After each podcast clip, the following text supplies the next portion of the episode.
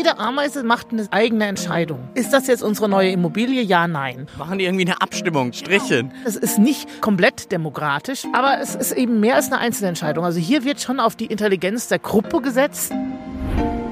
Wir haben in Indien Ameisenstraßen beobachtet und haben wirklich Stunden über Stunden von Videoaufnahmen. Wir haben dort nicht einen Überholvorgang beobachtet. Also es gibt Unfälle bei Ameisen, aber die passieren dann mit voller Absicht, sozusagen sinnvolle Unfälle. Biotopics, der Podcast über das Leben. Vom Biotopia Naturkundemuseum Bayern.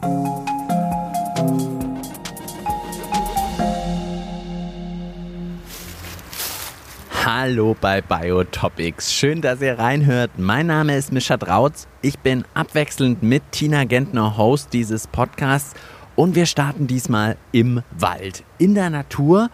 Und hier wollen wir uns ein bisschen inspirieren lassen und mal gucken, ob wir nicht von anderen Lebewesen lernen können, wie ein besseres Zusammenleben funktioniert.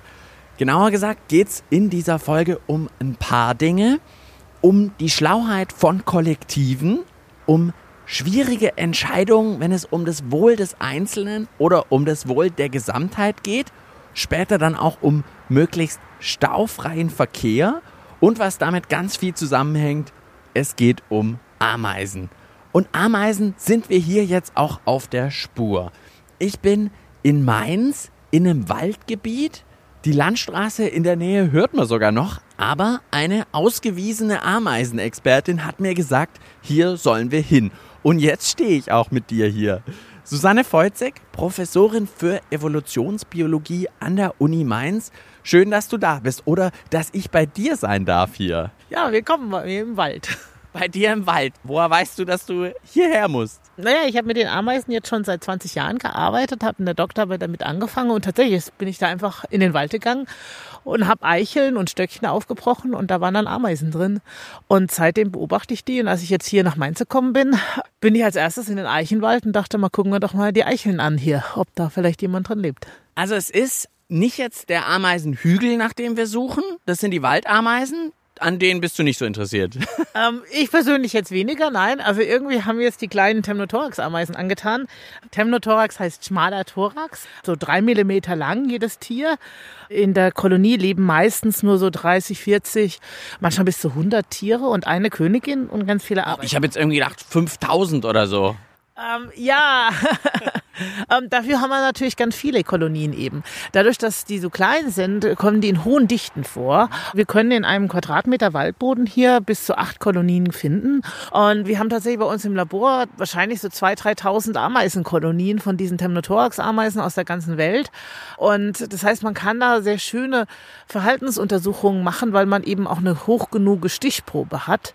Und das wäre mit den Waldameisen im, im Labor einfach alles schwieriger. Okay, dann schauen wir uns jetzt an. Also du sagst, in einem Ast können die drin sein. Wo noch? Die können auch in der Eichel vorkommen. Ich hatte schon mal eine in einer Patronenhülse, in einem Kirschkern, in Grashelmen teilweise im Sommer auch. Also diese Temnothorax, Nelandri-Ameisen, die sind sehr, sag ich mal, wenig anspruchsvoll, was ihre Nistgelegenheiten angeht. Das heißt also, wenn wir die sammeln... Stöckchen so sammeln, die hier einfach, die, hier liegen. Ich kann dir jetzt auch eingeben, ja? Du kannst mir gerne auch einen geben hier. Ja. Und Taschenmesser hat die genau. Forscherin dabei? Natürlich immer. Das ist ein bisschen tatsächlich risikoreich, weil man immer mal wieder abrutscht in so einem Holz, weil die ja sehr unterschiedlich morsch sind, wenn man die so aufmacht hier. Habt ihr keinen guten gegeben? Da ist niemand drin. Nee, da ist hm. bis jetzt ist das noch nicht so erfolgreich. Äh. Wenn es so ganz morsch ist, dann mögen sie das meistens auch nicht. Also frischere so, Äste. Okay, okay.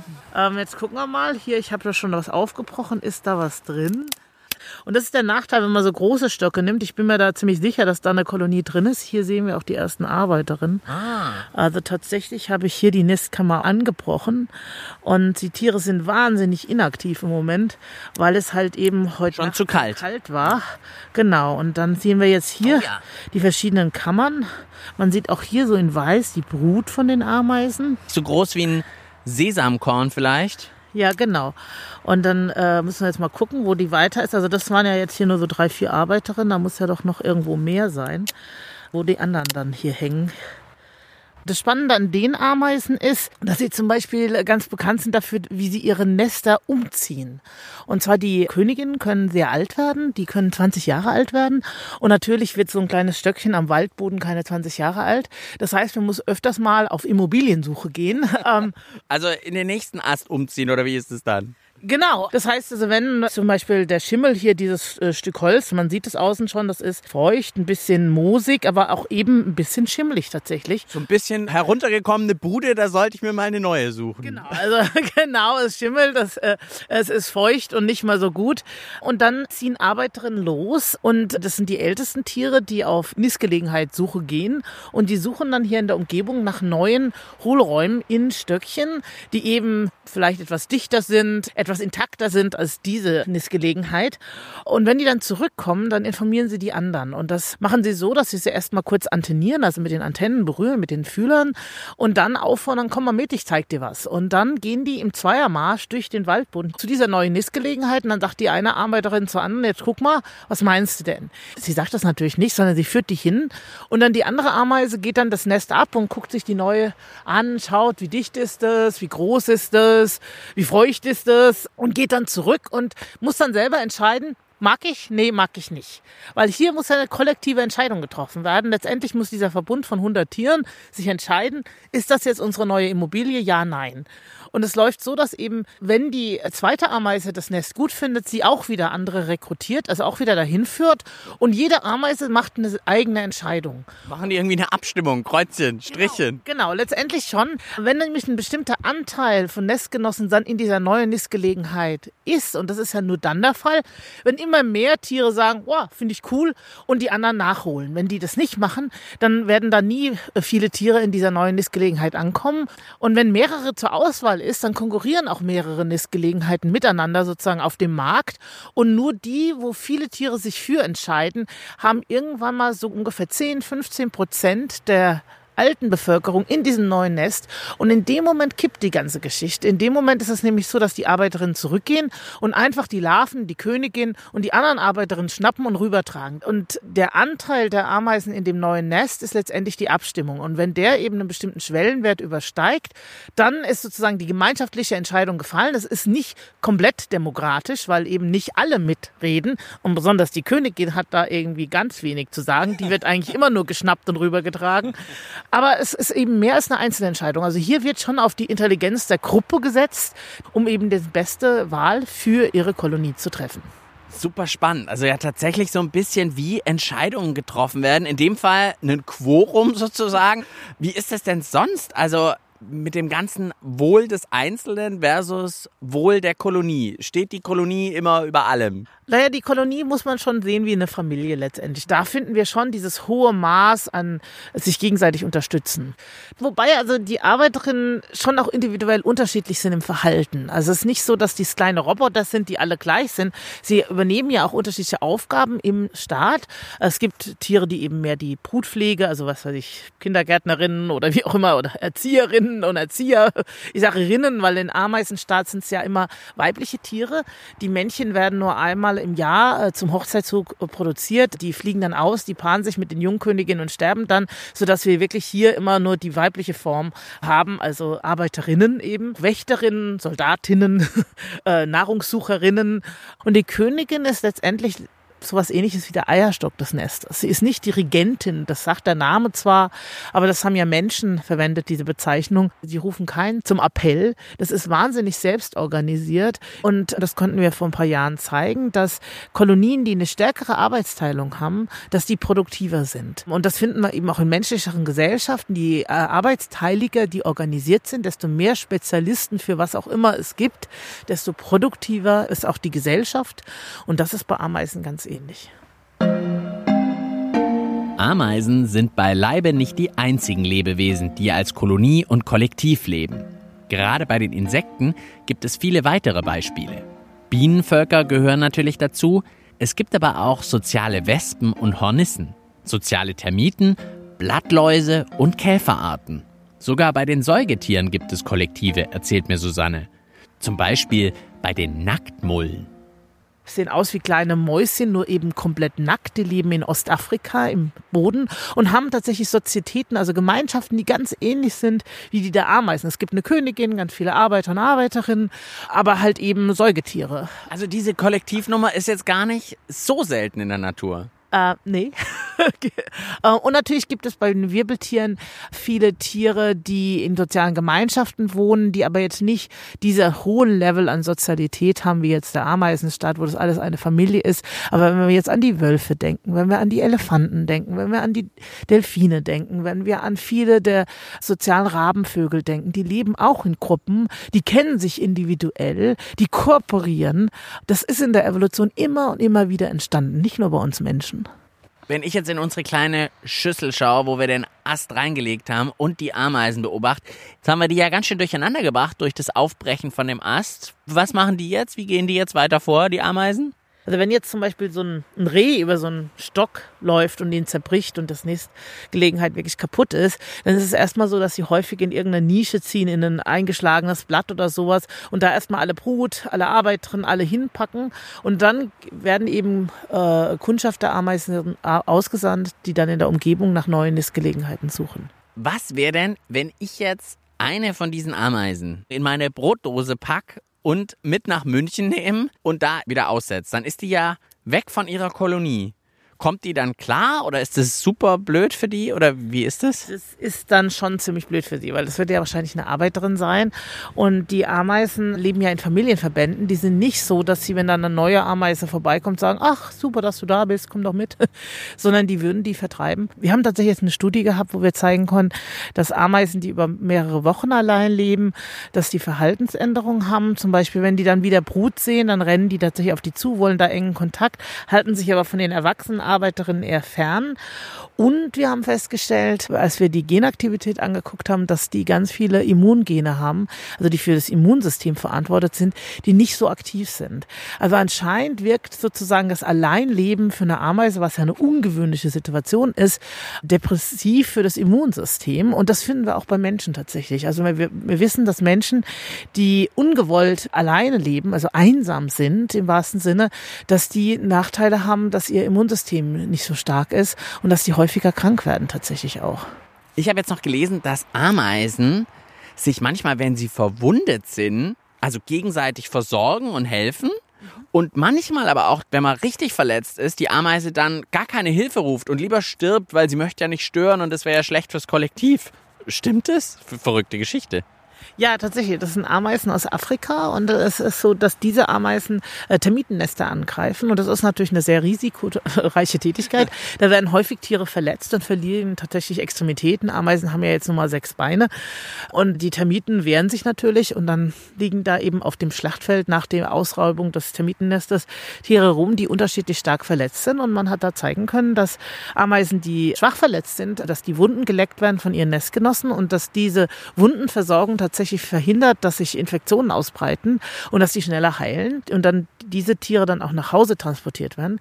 Aber Tiere, die sehr schwer verletzt sind, also wenn mehr als zwei Beinchen fehlen, dann werden die häufig auf dem Schlachtfeld belassen, weil sich sozusagen für die Kolonie nicht lohnt, die nach Hause zu transportieren. Die haben zu eine geringe Wahrscheinlichkeit zu überleben und dann auch eben produktiv weiterhin der Kolonie zu helfen. Darum ist es schwierig, die Ameisen immer so als Vorbild zu sehen. Ja, verrückt. Also es ist tatsächlich, sie sind manchmal super sozial und manchmal denkt man sich, oh, das ist aber ganz schön hart hier. Genau, das, genau. Also wir haben es auch so, dass wenn Eier gelegt werden, dann stehen ja Larven dann daraus.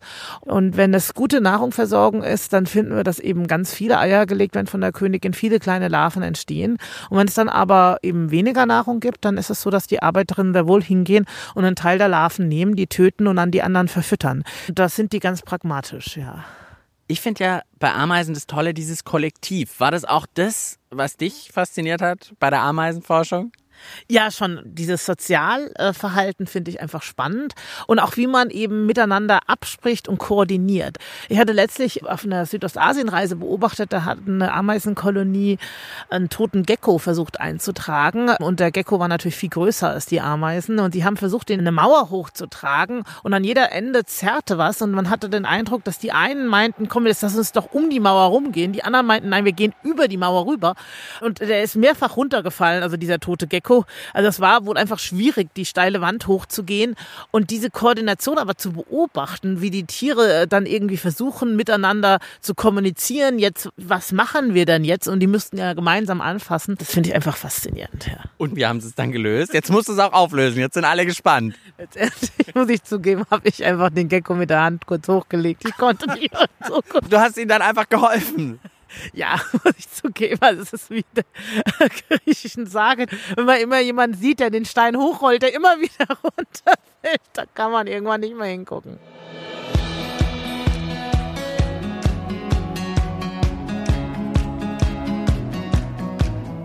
Also bei einem besonders schweren Gecko-Transport sind Ameisen dann doch mal auf Hilfe angewiesen. Ansonsten ist das komplexe Kollektiv aber beeindruckend. Abstimmung über neue Nestanlagen, kollektive Gesundheit, Arbeitsteilung in Perfektion.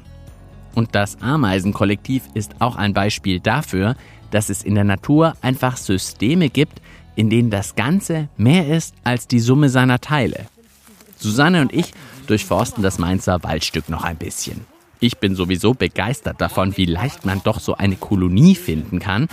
Aber auch Susanne schneidet nach vielen Jahren der Ameisenforschung noch voller Vorfreude in jeden Ast, der ihr passend erscheint. Wenn man mit dir im Wald spazieren geht, du öffnest auch einen Ast nach dem anderen wahrscheinlich. Ja, äh, zählt zur Unfreude meiner Kinder, die mittlerweile groß sind, aber als die klein waren, mein Sohn fand das nicht so witzig, dass wir irgendwie kaum fortkamen, weil ich immer wo reinschauen musste. Aber das ist irgendwie so ein Reflex, ja. Susanne, du warst ja auch an der LMU in München an der Uni zuerst noch. Wie ist es denn in Bayern? Kann ich da auch einfach in jeden Wald gehen und einen Ast aufmachen und da sind Ameisen drin? Äh, ja. Ja, ist so. Überall.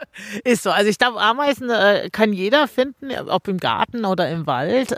Häufig übersieht man sie einfach, weil sie so klein unten rumwuseln. Und was Kleines findet meistens nicht so viel Beachtung. Aber ich würde mal auffordern, einfach mal in den Garten zu gehen, um mal genauer hinzugucken. Wenn da so eine Ameisenstraße ist zum Beispiel, wenn man dann die Koordination sieht. Jetzt werden ja Ameisen auch immer für ihren super Verkehr gelobt. Immer alles staufrei, da sind alle hintereinander, das geht super schnell, direkt, staufrei. Wie machen sie das denn? Wenn da jetzt also so eine Ameisenstraße ist und da fällt jetzt, was weiß ich, eine Eichel von, vom Baum runter, dann ist ja jetzt eigentlich der Weg blockiert. Und dann gibt es zwei Möglichkeiten. Also das Erste, was sich relativ schnell findet, ist, dass ein Umweg gemacht wird. Und dann ist es so, dass einige dann auch diese Spur verstärken, sodass die Tiere dann nicht mehr äh, bis zur Eichel rennen, dann sagen, öh, Eichel, sondern dann die Spur sozusagen abbiegt und man sieht dann ganz schnell, wie es da rumgeht. Und das Zweite ist, dass es tatsächlich meistens auch Ameisen gibt, die, die dann die Funktion haben, Hindernis aus dem Weg zu räumen, so ähnlich wie wir das vielleicht auf der Autobahn auch haben, wenn da irgendwas drauf fällt, dass dann eben, was weiß ich, äh, der technische Hilfsdienst kommt und das dann wegräumt. Bei Treiberameisen in den Tropen habe ich beobachtet, dass es häufig auch noch Wächterameisen gibt, die rechts und links von diesen Wegen positioniert sind, um eben sicherzustellen, dass es auch noch ein sicheres Geleit ist. Private Security außenrum. Genau. Also die da mit ihren Riesenmandibeln da stehen und gucken, dass das hier alles seine Sicherheit hat sozusagen, ja. Und bei Treiberameisen hat man auch beobachtet, dass die teilweise eben auch Brücken bilden können. Also wenn sie merken, da ist jetzt zum Beispiel eine Bodenvertiefung und es müssten alle runtergehen und wieder hochgehen, was natürlich erstmal verlangsamt, da ist es so, dass die dann Ketten bilden können können. Also das heißt, es hängen sich Ameisen hintereinander und sie überbrücken mit ihren eigenen Körpern dann diese Bodenvertiefung und die anderen rennen dann über diese tierische Kette drüber hinweg. Und man hat da wirklich schon über einen halben Meter lange Ameisenketten gesehen, die dann eben genau sowas überbrücken können und dann dafür sorgen, dass es eben schneller vorangeht. Ganz schön viele unglaubliche Beispiele, was eine Kolonie alles gemeinsam erreichen kann bei aller Bewunderung, ich glaube nicht, dass ich jetzt damit happy wäre, wenn andere Menschen über mich drüber trampeln. Aber vielleicht kann man das Brückenbaubeispiel zumindest im übertragenen Sinn im Kopf behalten.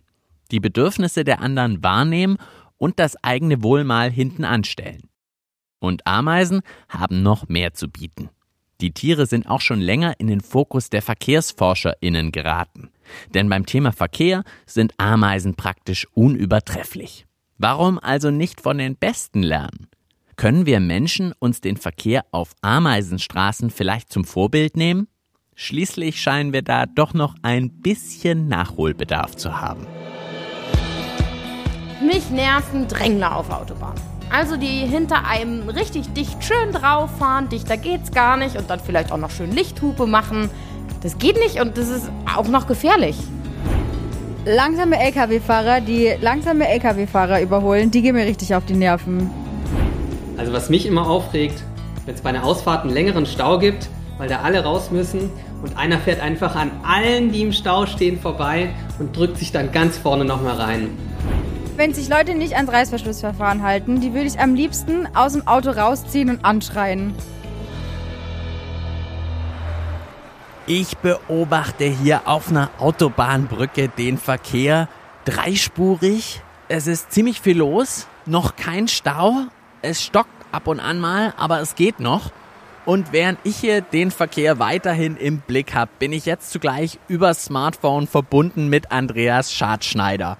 Physikprofessor und Verkehrsexperte an der Uni Köln. Danke, Andreas, dass du dir von deinem Kölner Büro aus Zeit für uns nimmst. Hallo, Andreas. Ja, hallo, Mischa. Du hast zusammen mit KollegInnen in einer Studie vorgerechnet, wie gut es uns Menschen und unserem Verkehrsverhalten tun würde, wenn wir uns ein bisschen mehr wie Ameisen verhalten würden. Richtig. Wir haben uns den Verkehr auf Ameisenstraßen angeschaut und haben versucht herauszufinden, warum sich der Verkehr auf den Ameisenstraßen viel flüssiger bewegt, als wir das von unseren Autobahnen kennen. Ja, also hier von der Autobahnbrücke aus sieht's für die Menschen gerade auch nicht nach einem Positivbeispiel aus. Was klappt denn bei den Ameisen so viel besser? Wir haben herausgefunden, dass es auf Ameisenstraßen praktisch überhaupt keine Staus gibt es gibt zwei wesentliche Punkte, die entscheidend sind für den Verkehrsfluss auf den Ameisenstraßen. Das ist einmal die Tatsache, dass die Ameisen in keinster Weise egoistisch sind, im Gegensatz zu menschlichen Autofahrern, die vor allem daran interessiert sind, möglichst schnell ans Ziel zu kommen. Und zum anderen äh, ist es die spezielle Art der Kommunikation, die die Ameisen untereinander haben. Dann lass uns über die zwei Punkte Egoismus und Kommunikation doch mal genauer sprechen. Punkt eins wir Menschen sind im Verkehr viel egoistischer als Ameisen. Leuchtet mir sofort ein, sehe ich ja jetzt hier von der Autobahnbrücke aus auch immer wieder. Hier ist jetzt mittlerweile sehr schleppender Verkehr, kann ich dir berichten. Kurz stehen und dann geht's wieder weiter. Und eben ist zum Beispiel ein dunkelgrünes Auto auch von links in die Mitte reingezogen, weil der Fahrer oder die Fahrerin wahrscheinlich denkt, auf der mittleren Spur geht's ein bisschen schneller. Andere wechseln wiederum nach links, obwohl aus meiner Sicht von oben gerade alles genau gleich erfolgversprechend oder wenig erfolgversprechend aussieht. Aber jeder hofft eben, dass er oder sie selbst schneller vorankommt. Was mit den anderen VerkehrsteilnehmerInnen ist, ist uns Menschen egal. Genau, das ist die typische Beobachtung, die wahrscheinlich jeder schon mal im Straßenverkehr gemacht hat auch bei sich selber, wenn man ehrlich ist. Man möchte möglichst schnell ans Ziel kommen, weil man einen Termin hat und da denkt man nicht daran, ob man mit seinem eigenen Verhalten vielleicht andere Autofahrer beeinflusst. Und Ameisen wiederum, das hatten wir vorhin in der Folge schon, die sehen sich als Kollektiv und das ist besonders im Verkehr ein echter Vorteil. Genau, die Ameisen handeln als Kollektiv. Dort ist nicht das Individuum das Entscheidende, sondern der Fortbestand der gesamten Kolonie. Das führt halt zu diesem nicht egoistischen Verhalten. Aber jetzt ist es doch eigentlich total doof von uns Menschen. Also individuell und in einer bestimmten Situation verständlich und das hat, wie du gesagt hast, bestimmt jeder von uns schon mal gemacht. Aber eigentlich wären wir am Ende im Verkehr alle besser dran, wenn wir uns eben auch als Kollektiv betrachten würden, oder? Ja, das ist richtig, aber wir haben wenig Anreize in unserem Verkehr, um unser vielleicht egoistisches Verhalten zu ändern. Zum einen, wenn man den Stau aus dem Nichts betrachtet, der Verursacher des Staus, der steht selber gar nicht in dem Stau, für den er verantwortlich ist. Kannst du das doch nochmal genau erklären mit dem Stau aus dem Nichts, wie der entsteht? Das habe ich noch nicht so ganz auf dem Schirm. Die Hauptursache des Staus aus dem Nichts sind große Geschwindigkeitsunterschiede, die man zum Beispiel an Autobahnauf- und Abfahrten oft hat, weil dort Fahrzeuge frühzeitig langsamer werden, beziehungsweise Autos, die auf die Autobahn drauffahren, noch im Beschleunigungsprozess sind.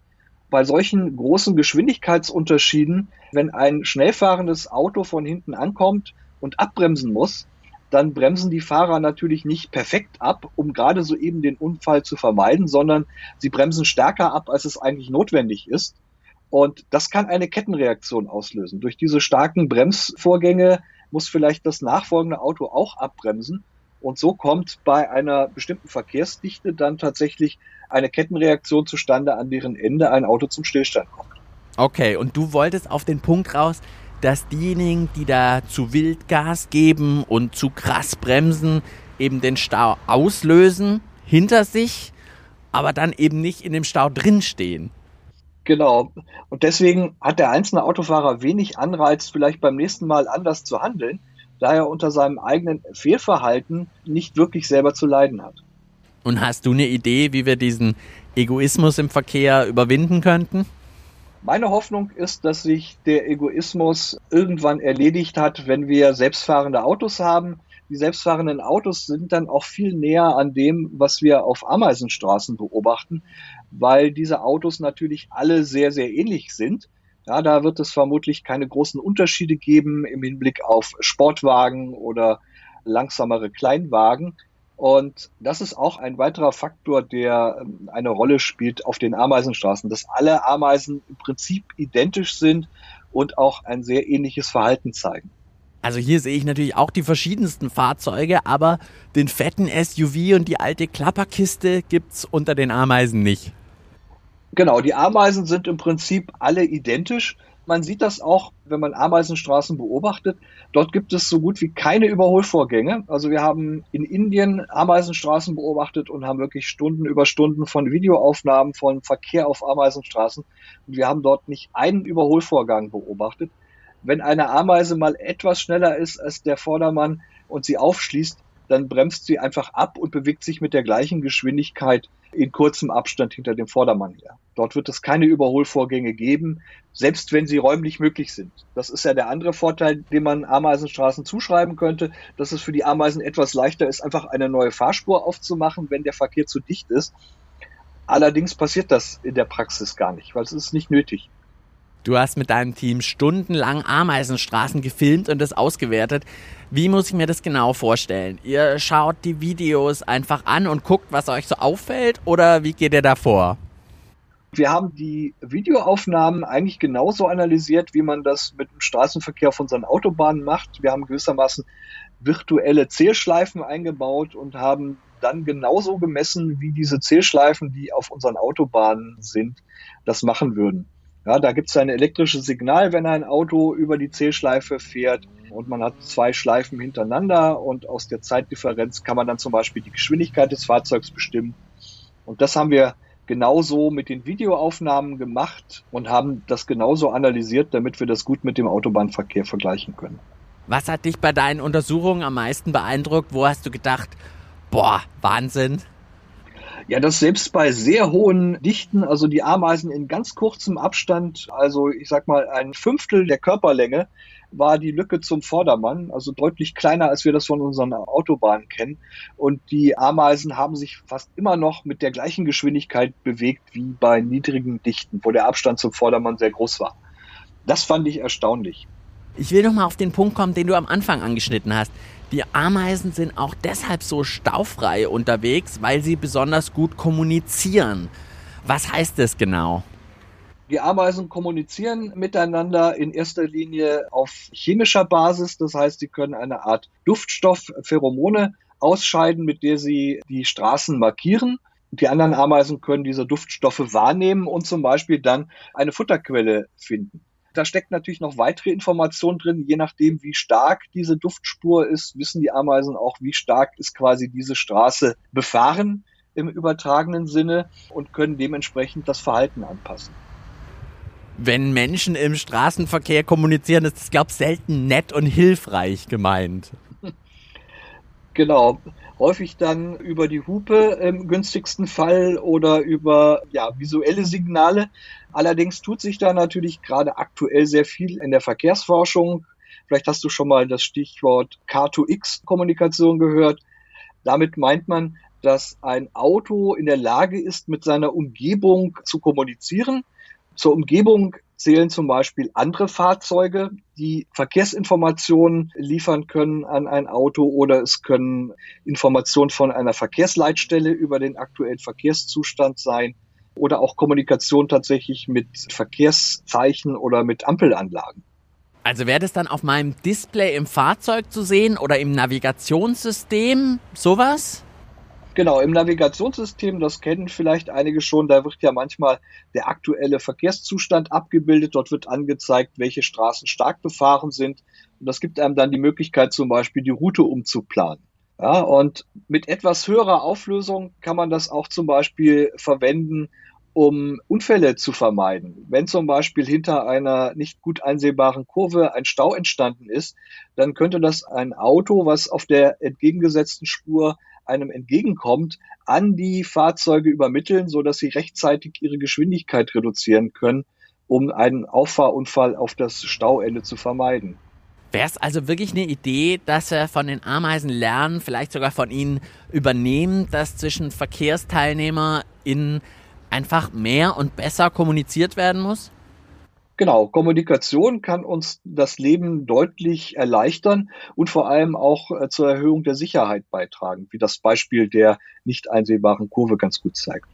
Die Ameisen als Kollektiv sind uns, was Stau und Co angeht, überlegen. Gibt es denn noch andere Lebewesen, von denen du sagst, hey, von denen könnten wir uns beim Thema Verkehr was abgucken oder sind es einfach vor allem die Ameisen? Ja, es sind in erster Linie die Ameisen, weil ihr Verkehr halt große Ähnlichkeiten mit dem menschlichen Verkehr aufweist. Ameisen bauen zum Teil relativ komplexe Straßennetzwerke, die sie benutzen, um die Versorgung des Nestes sicherzustellen. Deswegen sind die Ameisen tatsächlich das geeignetste Beispiel, um Analogien zum menschlichen Verkehr zu ziehen.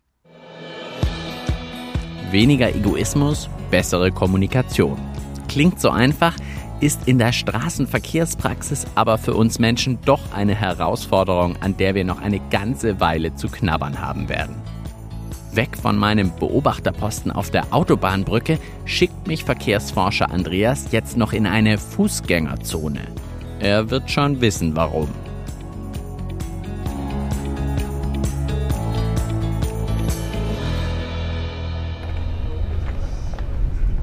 Ein interessantes Phänomen, was wahrscheinlich jeder schon mal in der Fußgängerzone beobachtet hat, ist die sogenannte Spurbildung. Wenn man dort Fußgängerströme hat, die in entgegengesetzte Richtungen laufen, dann bilden sich dort Ströme, also quasi Ketten von Personen, die hintereinander herlaufen in die gleiche Richtung.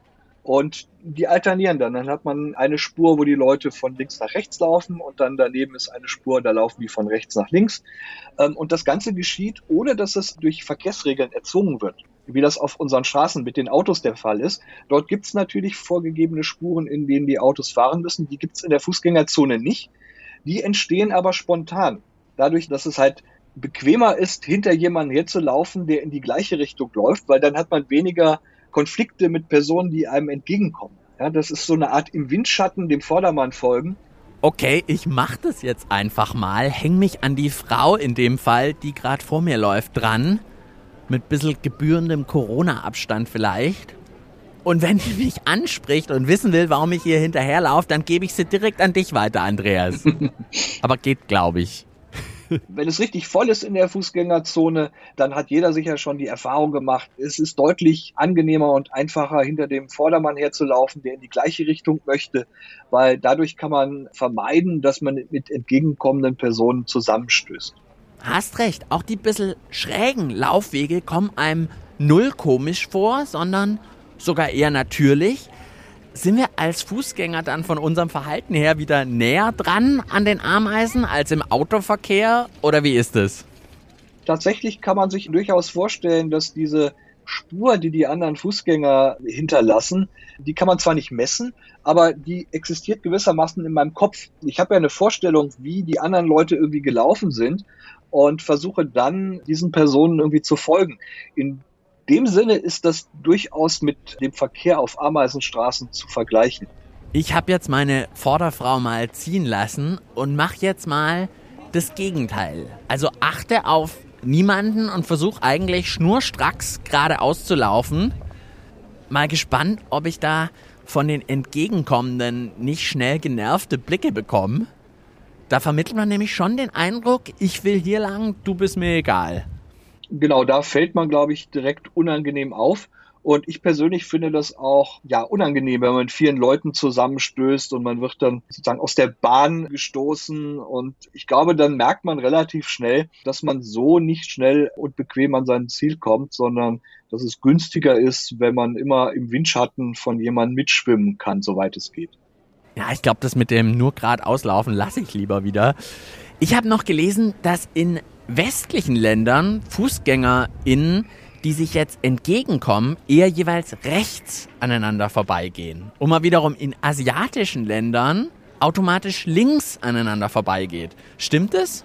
Ja, ich weiß das zum Beispiel aus Japan. In Japan gibt es ja auch Linksverkehr und da ist es tatsächlich so, dass ich in den ersten Tagen, wenn ich immer in Japan bin, meine Probleme habe, weil ich tendenziell auf der falschen Seite eher laufe. Also wir haben tatsächlich auch als Fußgänger in Fußgängerzonen eher immer so eine Präferenz, auf der rechten Seite zu laufen. Und das ist in Japan tatsächlich genau andersrum.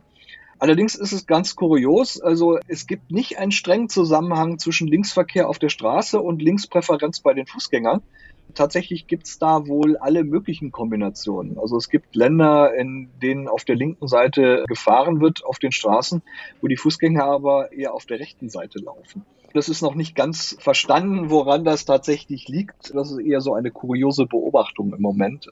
Aber in den meisten Ländern ist es schon so, dass bei Rechtsverkehr auch die Fußgänger lieber auf der rechten Seite laufen und bei Linksverkehr auf der linken. Und die entscheidende Instanz, wie machen es Ameisen? Links oder rechts vorbei? Bei Ameisen ist tatsächlich so, bei Gegenverkehr, dass die Zusammenstöße mit entgegenkommenden Ameisen unter Umständen gewollt sind, weil das auch eine Form der Kommunikation ist. Die Ameisen, die quasi vom Nest zu der Futterquelle hinlaufen, die erhalten so Informationen über die Ergiebigkeit der Futterquelle.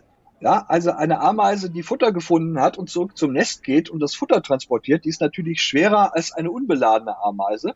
Und in Zusammenstößen, das merkt man, es macht schon einen Unterschied, ob man mit einer Person zusammenstößt, die 100 Kilo wiegt oder ob man mit einer Person zusammenstößt, die, die irgendwie 30 Kilogramm wiegt. Genauso ist das auch bei den Ameisen. Und die können daraus schließen, wie ergiebig ist die Futterquelle, wenn sie mit sehr vielen stark beladenen Ameisen zusammenstoßen, dann wissen sie, das ist eine sehr ergiebige Futterquelle, da lohnt es sich, dass ich dorthin gehe und vielleicht weiteres Futter beschaffe. Also es gibt Unfälle bei Ameisen, aber die passieren dann mit voller Absicht, sozusagen sinnvolle Unfälle. Es sind auch nicht unbedingt so Unfälle, wie wir das auf unseren Straßen kennen, also so Zusammenstöße. Ja, aber diese Unfälle bei den Ameisen, die dienen tatsächlich der Kommunikation.